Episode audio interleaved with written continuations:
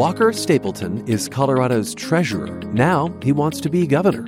He's running for the Republican nomination, and he's our focus this time on who's going to govern. I met up with Stapleton on a recent Saturday at a Denver area soccer field. He was cheering on his 10 year old son Craig and talking policy. There's going to be a lot of huge economic challenges that this state is yes! going to face over the next couple of years. And yes, my son just got a goal. You must be lucky. you must be lucky, Ryan. Stapleton's family roots in Colorado go back four generations. He moved to Colorado from the East Coast in 2003. He's been involved in tech startups, was an investment banker, and led a real estate investment company. He says he's frustrated by the pace of government decision making. If you're running a company, as, as I was the CEO of a company, you make decisions and you scored again. Two goals. See, I'm going to throw my hat on the field if he gets a hat trick in in government, the analogy I draw is it's kind of like uh, being given a pickaxe and being told to, to uh, make a hole in a dam. Uh, and once you make that hole, the water can come rushing through, uh, but it takes a long time. And Stapleton says he'd move faster and more decisively than the state's current governor, John Hickenlooper. I want to be much more proactive and engaging in the legislative process. You have to be willing to expend capital in doing so and take a lot of arrows, but uh, that's what it means to me uh, to be the CEO of the state. From CPR News, I'm Ryan Warner, and this is Who's Gonna Govern, an opportunity to hear the candidates for Colorado governor on some of the biggest issues facing the state. Walker Stapleton joined me in the studio May 21st.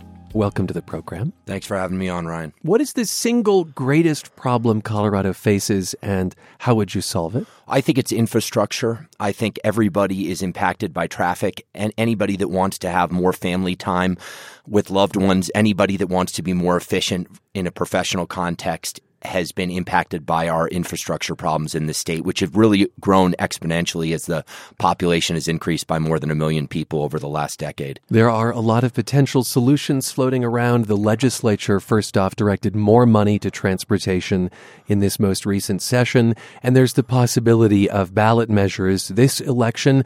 There could be a sales tax increase on the ballot to pay for roads and transit.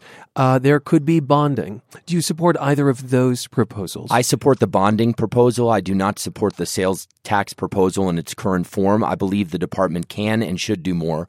I believe we have dedicated sources of revenue uh, in the general fund that we could and should be using for further bonding for our roads and infrastructure. And before you actually ask government to be an equal player or a large player in spending when it comes to our infrastructure needs. I believe asking voters for a tax increase is the cart before the horse. And if you look, it, it, it has not worked when it's been referred to the ballot. So. And, and yet, the request potentially for a sales tax increase for roads is not coming from government itself, but from the business community that says this is a priority. It's true. And what, I, what is it that you see that they don't? Do so, so last year I got in a I would say, heated argument with Shailen Bhatt, who was the then head of the Department of Transportation, because he made a decision that he didn't have to go through the treasurer's office or through the legislature to make, which was that the department was going to spend $150 million on new offices for bureaucrats while the rest of us sat in traffic with our crumbling infrastructure. And I told him that that was misplaced priorities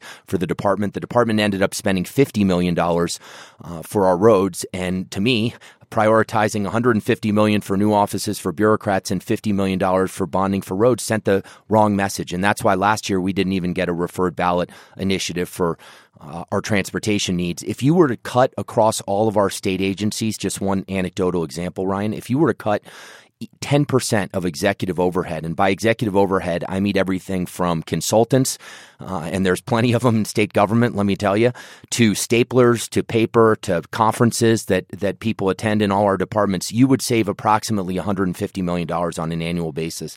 And we have plenty of money uh, in the general fund that we can and should be using for infrastructure. Just a couple of points. I'll say that CDOT at the time of requesting that money for its headquarters said that it was a question of life and safety safety, that the headquarters that they were in were deteriorating, there were accessibility issues. But to the broader point that you think there's a lot of savings to be had in government, if that's the case, don't you think Republicans who control one chamber of the legislature would have found that by now? Well, I would hope, but there's you know there's some sources of revenue that we haven't even explored that that I believe we need to. For instance, I think that there is a lot of unchecked fraud and abuse with our medical marijuana system in Colorado. We've issued uh, at at a, I think at its heyday more than hundred thousand medical marijuana cards. Uh, you can right now have up to twelve plants as a medical user and have a compassionate caregiver have the other eighty six or so plants. There's in some counties a fifty percent price disparity between medical and recreational recreational marijuana. In some counties, it's more like 30%, but so, 30 to 50%. I'm just giving you an example. Is this an, this so would you a, like to direct more people to recreational marijuana? No, no, I would like to fix, higher... I would like to fix the fraud and abuse around medical marijuana, specifically there being a 50% price disparity and the fact that it's easier for an 18 year old kid to get a medical marijuana card than it is for her, her, him or her to get a six pack of beer in today's Colorado. That makes absolutely no sense. Advil's taxed. Some states tax prescription drugs. The Fed taxes prescription drug imports. This is a billion dollar plus industry that has a big state regulatory problem. And I believe if we fix it, we will have significant more, significantly, excuse me, more revenue that we can apply to our transportation needs how would that money come in? In other words, by raising taxes on medical? Absolutely. Okay, hundred percent. Or or or changing the license the license process, uh, which is far too easy right now. There's a number of doctors that are in a class action lawsuit with the attorney general's office who you know write medical prescriptions as fast as their uh, notepads will carry them. Let's talk about education. Thousands of teachers demonstrated at the Capitol and elsewhere last month calling for higher pay. In Pueblo, teachers recently went on strike. Statewide salaries average about $52,000, roughly 15% below the national average. It's much lower in some rural areas. Should Colorado teachers be paid more? I would love to find a way for Colorado teachers to be paid more. The the analogy that I draw, and all of us, by the way, have family and, and friends that are teachers, and teacher teaching, I f- firmly believe, is an undervalued profession, not only in Colorado but nationally. But we, but we, we have to recognize we have structural flaws in education finance in the state that have to be fixed. And the analogy I draw, Ryan, is that if you have three holes in the bottom of the bucket and you keep telling people I need more water to pour into the bucket, but the bucket is empty every time you cross a room, you have to fix the three holes in the bottom of the bucket. And one of our biggest holes, by the way, and you and I have talked about this in the past during my time as treasurer of Colorado, is is our pension system, uh, which sucks uh, more than twenty percent of a teacher's salary uh, into backfilling obligations with a bankrupt retirement system, and doesn't go to teacher salary and doesn't go in the classroom. And if you look uh, right now, I believe CBS, uh, Shaun Boyd at CBS did a report where she said each student in Colorado gets approximately $13,000 of funding. Uh, the average public school class is approximately uh, 25 students. That's more than $300,000 of, of, of funding uh, in the average public school class. $50,000, uh, which you just pointed out, is about the average salary of a teacher. So that's $300,000 of funding, $50,000 for the teacher's salary. What happens to the other 250,000? If you look at Colorado, what's happened to the expansion of education funding in Colorado, uh, the amount of teachers has grown by about seven or eight percent, uh, and and the amount of administrative overhead has grown by more than twenty percent in the last decade. I think that's a telltale sign that we have a problem with dollars that should be spent in the classroom not getting there. Okay, and you say that uh, PERA, this is the state pension system, yes. is part of this. Absolutely, we, we have to talk about the fact that the legislature passed a bill to shore up PERA, which had a yes. $32 billion uh, unfunded gap. That's correct. Uh, and it will ask state employees and teachers uh, and others to contribute more to shore the fund up. Mm-hmm. Uh, also, the state will be contributing more over the next few years.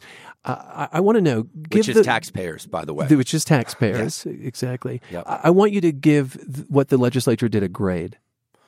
Uh, I would give it a C, a C, a solid a C. C, maybe a C plus.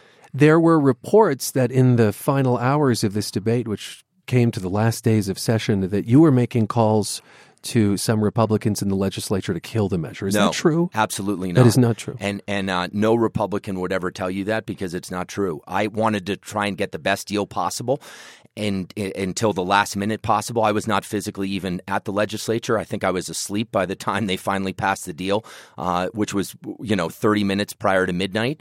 Uh, but I think that that it, it, was a necessary step, and I think that the and I would and if I had been governor at the time, I would have and I I, I would urge Governor Hickenlooper to sign uh, the bill because the cost of not doing anything outweighs the cost of action in this case, and I can you know tell you exactly why if you're interested. What is one thing you would have changed? What is one thing I would have changed? Uh-huh. I would have expanded the defined contribution option to The sort teachers of because teachers are style. because teachers are portable with their professions. They you know go to Oklahoma, Nebraska, neighboring states, and they should be able to take their retirement contributions with them, uh, and they're not able to. So that's just one thing I would change. And it was actually some educators who opposed the idea of expanding that option for teachers. Uh, what what is one more area of inefficiency or or I don't know if the word is bloat that you see in terms of spending on education? Because what you're saying is there's a lot of money being spent per classroom, but Right. it's not being done wisely. So- Quickly, give me one more example. So I think administrative overhead and, and you're you're talking about the pension system. What's happening is school districts are robbing Peter to pay Paul. They're either freezing teacher salaries or cutting it by the amount that they have to contribute into the pension system in the back end. And so uh, teachers are actually suffering the impact of the pensions liability in today's real dollar uh, payment. So you go back and, to PERA. Yeah, and I believe also that our 176 school districts, Ryan, should have line transparency uh, for me as the treasurer of Colorado, but also more importantly for taxpayers and for people that care about our schools. And they don't have that right now. And we need to have that transparency and accountability in budgeting. Line item transparency would mean I could see what about my school. You could see exactly where the dollars are going. You could figure out why, if there's $325,000 per class in your particular school district, why, if the teacher's only getting paid $50,000, where does the other money actually end up? Would you have control over that as governor to, to make that happen Absolutely. In a local control 100%. state? You could yes, say that? Absolutely. Yes. And it all it's all transparency and You- you- accountability you'd and budgeting from law? the top. You'd pass a law to do that? I would issue I would find out I'm not a lawyer, but I would you know, if it took an executive order, I would uh, tell the director of education who who ran the Colorado Department of Education that he or she uh, would need to make this information readily available on our on, on the website for all Coloradans to see. You support the uh, expansion of charter schools. Briefly tell me why. Well, you know, uh, Tom Boasberg is, I would consider a friend of mine. It the superintendent he- of Denver yes, Public it- Schools? Denver Public Schools, our largest public school district. He is, uh, he uh, is not a Republican, uh, but I have great respect for Tom. And Tom and I agree on two chief things. I think one is that the pension system has been an albatross around the neck of school budgets all across Colorado, and the second is that competition in public education works. And Tom has been a champion for charter schools. And as a result, there has been a significant proliferation of charter schools in the Denver Public School District. I believe there's more teachers actually teaching in charter schools than uh, in public schools as of last year. And, uh, and I think um, that's a model that we should take across the state of Colorado. And I give Tom great credit for doing that in Denver's, in our largest school district in Colorado. I want to talk a bit about health care. You've said you would dismantle Colorado's health exchange. That's a hallmark of Obamacare. So is the Medicaid expansion. If you're elected governor, would there be fewer Coloradans on Medicaid? It's about one in four right now. I can tell you that there would be a managed Medicaid model. Right now, the exchange is not working as it should because we've had about a quarter of the people that, that we would have liked to have enrolled in the exchange that have actually enrolled. And the reason being is that there's nothing compelling people to enroll because you can get an employer plan with Cigna for the same cost or maybe even cheaper or more efficiently than actually joining the exchange. So there's no carrot there.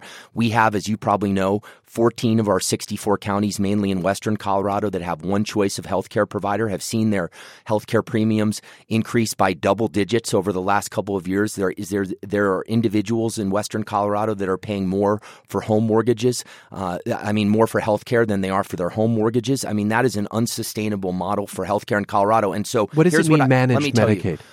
Managed Medicaid means is that as the federal government proves itself more and more inept with a capital I at solving our healthcare needs, what I believe will happen, and I don't know if this is going to happen in six months or a year, they will wash their hands of this problem and they will return back to the states in the form of, of grants, uh, money, and there will be a huge battle over whether to make that money retroactive to the Affordable Care Act, whether to make it inflation adjusted, and and Eventually, though, they will say to the governors at the state level, hey, you know, you can figure out the future of Medicaid expansion in your particular state, and you're going to have to figure out how to make this sustainable. And in Colorado, when I started as treasurer, the budget was 18 billion. Today, the budget uh, of the state of Colorado is nearing 30 billion dollars, and Medicaid expansion and entitlement expansion are the two largest drivers of budget growth in our state. So, and if, so, if the federal government Yeah. block grants Medicaid, Yes. as, you, as you think it might, what would be your guiding principle for distributing to the to to, in, to improve access and affordability and a managed Medicaid model means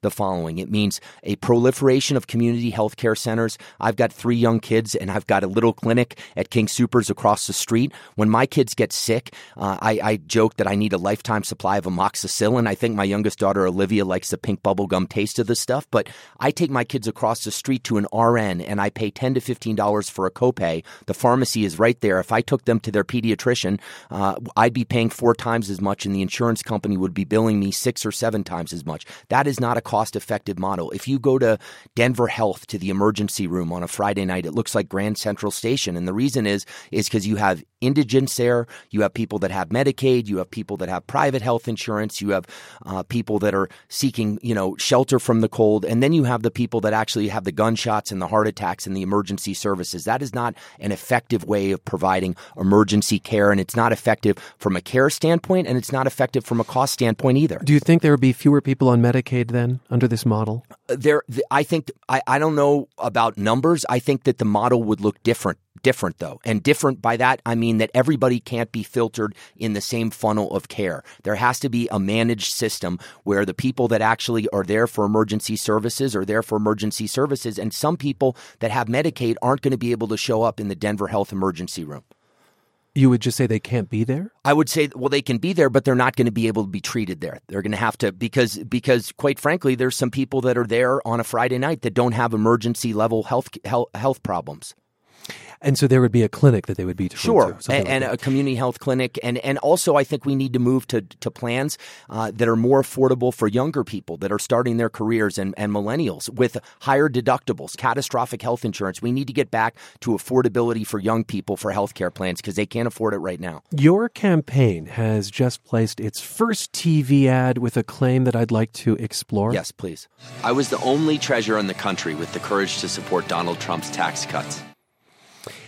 In fact, treasurers in Kentucky and Utah wrote op eds in support. Missouri's treasurer went on uh, to Washington to lobby for it. So, do you stand by that claim? Absolutely. We we we went off the official White House press release for the tax deal, and on that official White House press release, I was the only treasurer listed. And as I told, But that, but that doesn't told- say that you are the only treasurer to support it. But it, but we were the only treasurer listed, and I didn't have time, and I I didn't actually care to go and poll my colleagues on a state by state basis as to whether they were supporting the tax plan. The semantics of whether I was the first treasurer in the country or, or one of the first uh, are not what's important. What's actually important is what the tax plan is going to do for Colorado. And under I don't think it was the first thing, President it was only. it, as well, the only or one of the only. I mean, one of the first for for sure. Uh, and and we took we took that information based on the press release. And I think uh, rather than the semantics of whether I was the only or one of the only, I think what's important is what the tax plan is going to do for Coloradans, and it's going to give seventy five percent of the people in Colorado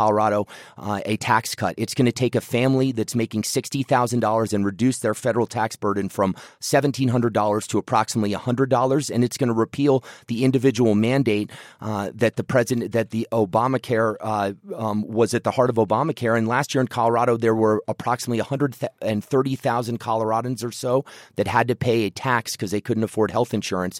And out of those one hundred and thirty thousand Coloradans, eighty percent of them have a household income of fifty thousand dollars or less. So the tax plan is going to give relief to all those people. So the semantics of whether I was the only or one of the only or the first or one of the first is it's is to me uh, not significant. I think it's a question of whether you do your homework and whether you say what's right. Well, we did do our homework because we took it off the White House press release. So Uh, I want to ask you about uh, where you stand with the Trump administration on immigration. Is there anything you disagree with the president about when it comes to that issue? Well, I think immigration is a federal issue and needs to be dealt with by the federal government. Where and, do you, where do and, you and so and so uh, if you'll if you'll let me finish here and so my uh, differences um, are that I care to focus on what I can do as the governor of the state at the state level to deal with illegal immigration, and I think the heart uh, of the matter from a from a state level is our problem with sanctuary cities in Colorado, specifically in Denver, and I would do everything I can to prevent uh, sanctuary cities from cropping up in the state of Colorado because I think it's important that the governor uh, have the back of law enforcement, and by by that I mean sheriffs and DAs that are on the front lines trying to keep our communities safe. It is unconscionable to me how somebody who has committed a crime as an illegal alien, specifically a felony, can be treated with more rights and protections than a law abiding U.S. citizen. Is there anywhere you disagree with President Trump in terms of the immigration issue federally? Well, I mean, I'm not. I'm not. Um, I'm going to pay attention to the sanctuary city issue. I'm not able, as governor, to do anything about about the federal government not being able to solve uh, immigration problems. So I'm interested in actual practically applying what I can do the, in the state of Colorado to make our community safer, not the federal government, you know, n- being unable consistently for years to solve immigration. Do you like the wall? I I like border security, and I think the wall has become a euphemism for border security. Do you like the wall itself? I like more. I like enhanced border security. And if you look at what President Trump proposed, he he he uh, he said that he would um, that he would give you know legal status to uh, well over a million uh, DACA recipients in order in, in, in exchange for enhanced border security, and, and that couldn't that didn't get passed by the federal government, unfortunately. As you know, there was another mass shooting at a school last week in Texas. Ten people died. Here in Colorado, the legislature just defeated a so called red flag warning bill. It would have prevented people who are a risk to themselves or others from having a gun. Do you support that idea very briefly? I support the concept and I support the spirit of the legislation, but I would not have supported that particular piece of legislation because of the arbitrary way in which due process was actually carried out. And in my experience as being treasurer, I've never seen a bill that's been rushed through and introduced in the last 10 days uh, that has been well thought out and well conceived. And I think this this bill, from a due process standpoint, was ill conceived. What did it need? So it needed a, a, a, more thorough process where uh, already there's a process in place where county attorneys can adjudicate uh, through the legal process somebody who is mentally ill. And I, I, I preferred uh, uh Senate Bill 270, which is now sitting on Governor Hickenlooper's desk, a, a, a bipartisan product uh, that actually will enhance mental health services uh, and actually hopefully enhance reporting as well. Um, that is a more um, holistic approach uh, to mental health uh, than simply empowering people, um, sometimes on an arbitrary basis, to um, to take somebody's uh, guns. And there was no remediation for false claims or uh, or or anything like that. And there were so several check-ins with the judge. I'll say that that uh, well, the 182 waiting period I think was arbitrary in the bill. So thank you for your time. Yes, it's run out so quickly. I appreciate it. Republican Walker Stapleton is running for governor. Listen to all the major party candidates right here on Who's Gonna Govern, a podcast from CPR News. Next time, Democrat Jared Polis, who'd like to leave Congress and run the state. Our music is composed by Scott Holmes, thanks to producer Michelle P. Fulcher and to Michael Hughes, audio engineer extraordinaire. I'm Ryan Warner, CPR News.